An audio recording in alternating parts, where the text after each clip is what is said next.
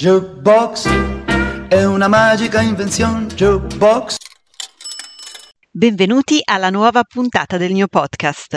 La dedica di oggi va a Roberto, mio ascoltatore fedelissimo, che ha scelto Lucio Fontana per la sua esposizione all'esame di terza media. Coraggioso il ragazzo.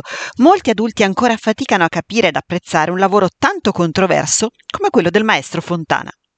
Ma se oggi mi ascolterete, forse ne comprenderemo un po' di più il percorso espressivo, insieme ovviamente. Buon ascolto!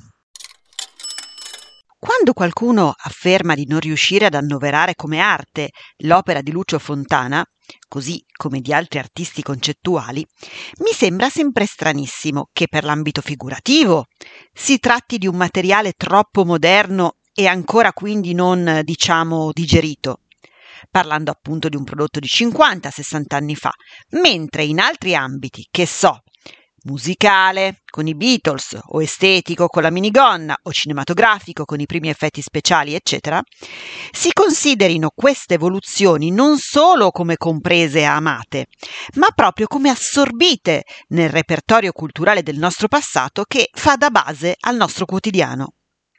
Allora di solito mi viene risposto che non ci vuol nulla a tranciare una tela, come faceva appunto Lucio Fontana. Premesso che, se questa idea fosse stata tanto ovvia, è un po' curioso che non sia venuta in mente a nessuno prima, e va bene. Ma non è assolutamente vero che le tele con i tagli di Fontana siano tanto facili da realizzare, o tantomeno da leggere. Avete mai provato a tagliare del cotone, ad esempio di un jeans? Ovviamente si sfilaccia e si deforma, cosa che non accade alle opere di Fontana. Quindi un trucco ci sarà. Come realizzava i suoi mitici tagli? Dopo aver accuratamente dipinto il davanti di una tela, egli tracciava il suo progetto sul retro e ne rinforzava i punti focali con cartone e adesivo. In questo modo, quando tagliava o bucava dal davanti la superficie, l'apertura risultava netta e pulita, un vero squarcio reale ma anche metaforico. Perché, dopo le guerre mondiali e ben due dittature che ne avevano segnato la crescita, Fontana aveva vissuto fra Argentina e Italia, l'artista si era chiesto come potesse eh, egli, ma chi, qualunque creativo, sfogare tanta rabbia e dolore e sì, aveva intuito che nulla potesse risultare più forte che l'accoltellamento del suo stesso strumento di linguaggio espressivo, ossia il quadro. Cosa che in effetti non lascia indifferenti, anzi, comunica quantomeno molto sconcerto agli astanti. Inoltre Fontana faticava, in quel momento storico, a vedere la grazia delle opere artistiche che ritraevano la natura, perché esse erano visioni fatte da esseri umani ormai corrotti e feriti da troppo orrore. Ma la natura, che ancora meritava di essere osservata attraverso l'arte, poteva essere guardata tramite i buchi delle tele o delle sculture. L'uomo, ovviamente, aveva già tentato di adattare la rappresentazione del mondo alla sua propria visione con l'uso della prospettiva, che è pur sempre un trucco visivo. Ecco, Fontana non vuole più simulare la terza dimensione, ossia la profondità, ma mostrarla come essa è in realtà, un'estensione orizzontale rispetto al piano, che egli attua o al punto bucando la tela o più raramente incollandole sopra degli strati di spessore che ne avvicinano la superficie allo spettatore.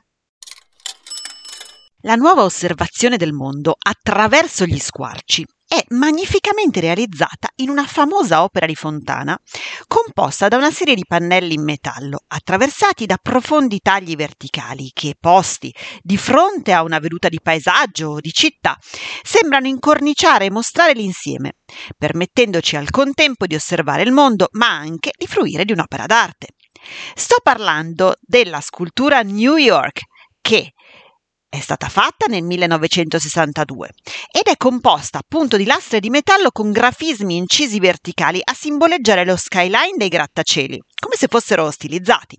L'effetto è stupendo, specie se si vede l'opera in controluce, ad esempio di fianco a una finestra, perché il rame brilla, omaggiando sia il metallo di questi edifici sia il sole che li illumina nella città che non dorme mai. New York, scrive Lucio Fontana, è più bella di Venezia. I grattacieli di vetro paiono delle grandi cascate d'acqua che precipitano dal cielo. Di notte una grande collana di rubini e zaffiri e smeraldi, eccetera. New York è una città fatta di colossi di cristallo sui quali il sole batte provocando torrenti di luce. Dopo la visita al grattacielo Seagram di Miss Van der Rohe, Fontana annota ancora pare che esso contenga il sole. Meno note, ma incredibilmente suggestive, sono le opere che Fontana realizzò a tema religioso. Egli aveva, in effetti, già affrontato ricerche spiritualistiche con alcune tele, in cui trattava le tematiche di morte e resurrezione.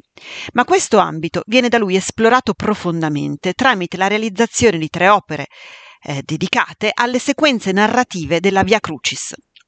I tre percorsi di crocifissione sono stati scolpiti in ceramica dalla fine degli anni 40 a circa la metà degli anni 50. Il dramma e il dolore sono espressi in forme che si dilatano e si aggrovigliano, con figure senza volto ma in grande movimento. Le donne, rimaste coraggiosamente sotto la croce, a differenza degli apostoli fuggiti, sono le eroine splendenti di questa narrazione, rilucenti dei riflessi materici della ceramica. E non è un caso, infatti, che due serie su tre siano state destinate ad enti femminili. La prima è stata infatti realizzata per la cappella dell'istituto religioso Le Carline, dedito all'assistenza di ragazze abbandonate. La seconda, invece, per la cappella della casa materna Asili Nido Ada Bolchini dell'Acqua, nata per dare aiuto alle ragazze madri. L'ultima serie, invece, detta bianca per il colore dominante che la caratterizza, conclude il percorso spirituale con immagini traslucenti e pure, che esprimono la catarsi attuata da Cristo per salvare tutta l'umanità. Per oggi le nostre storie di arte ed emozione finiscono qui.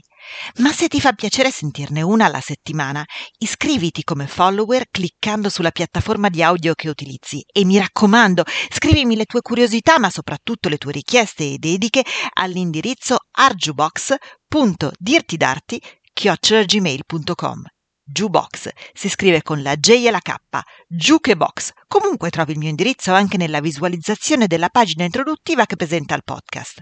Ora ti saluto e spero di riaverti con me nei prossimi episodi. Che la bellezza sia con te.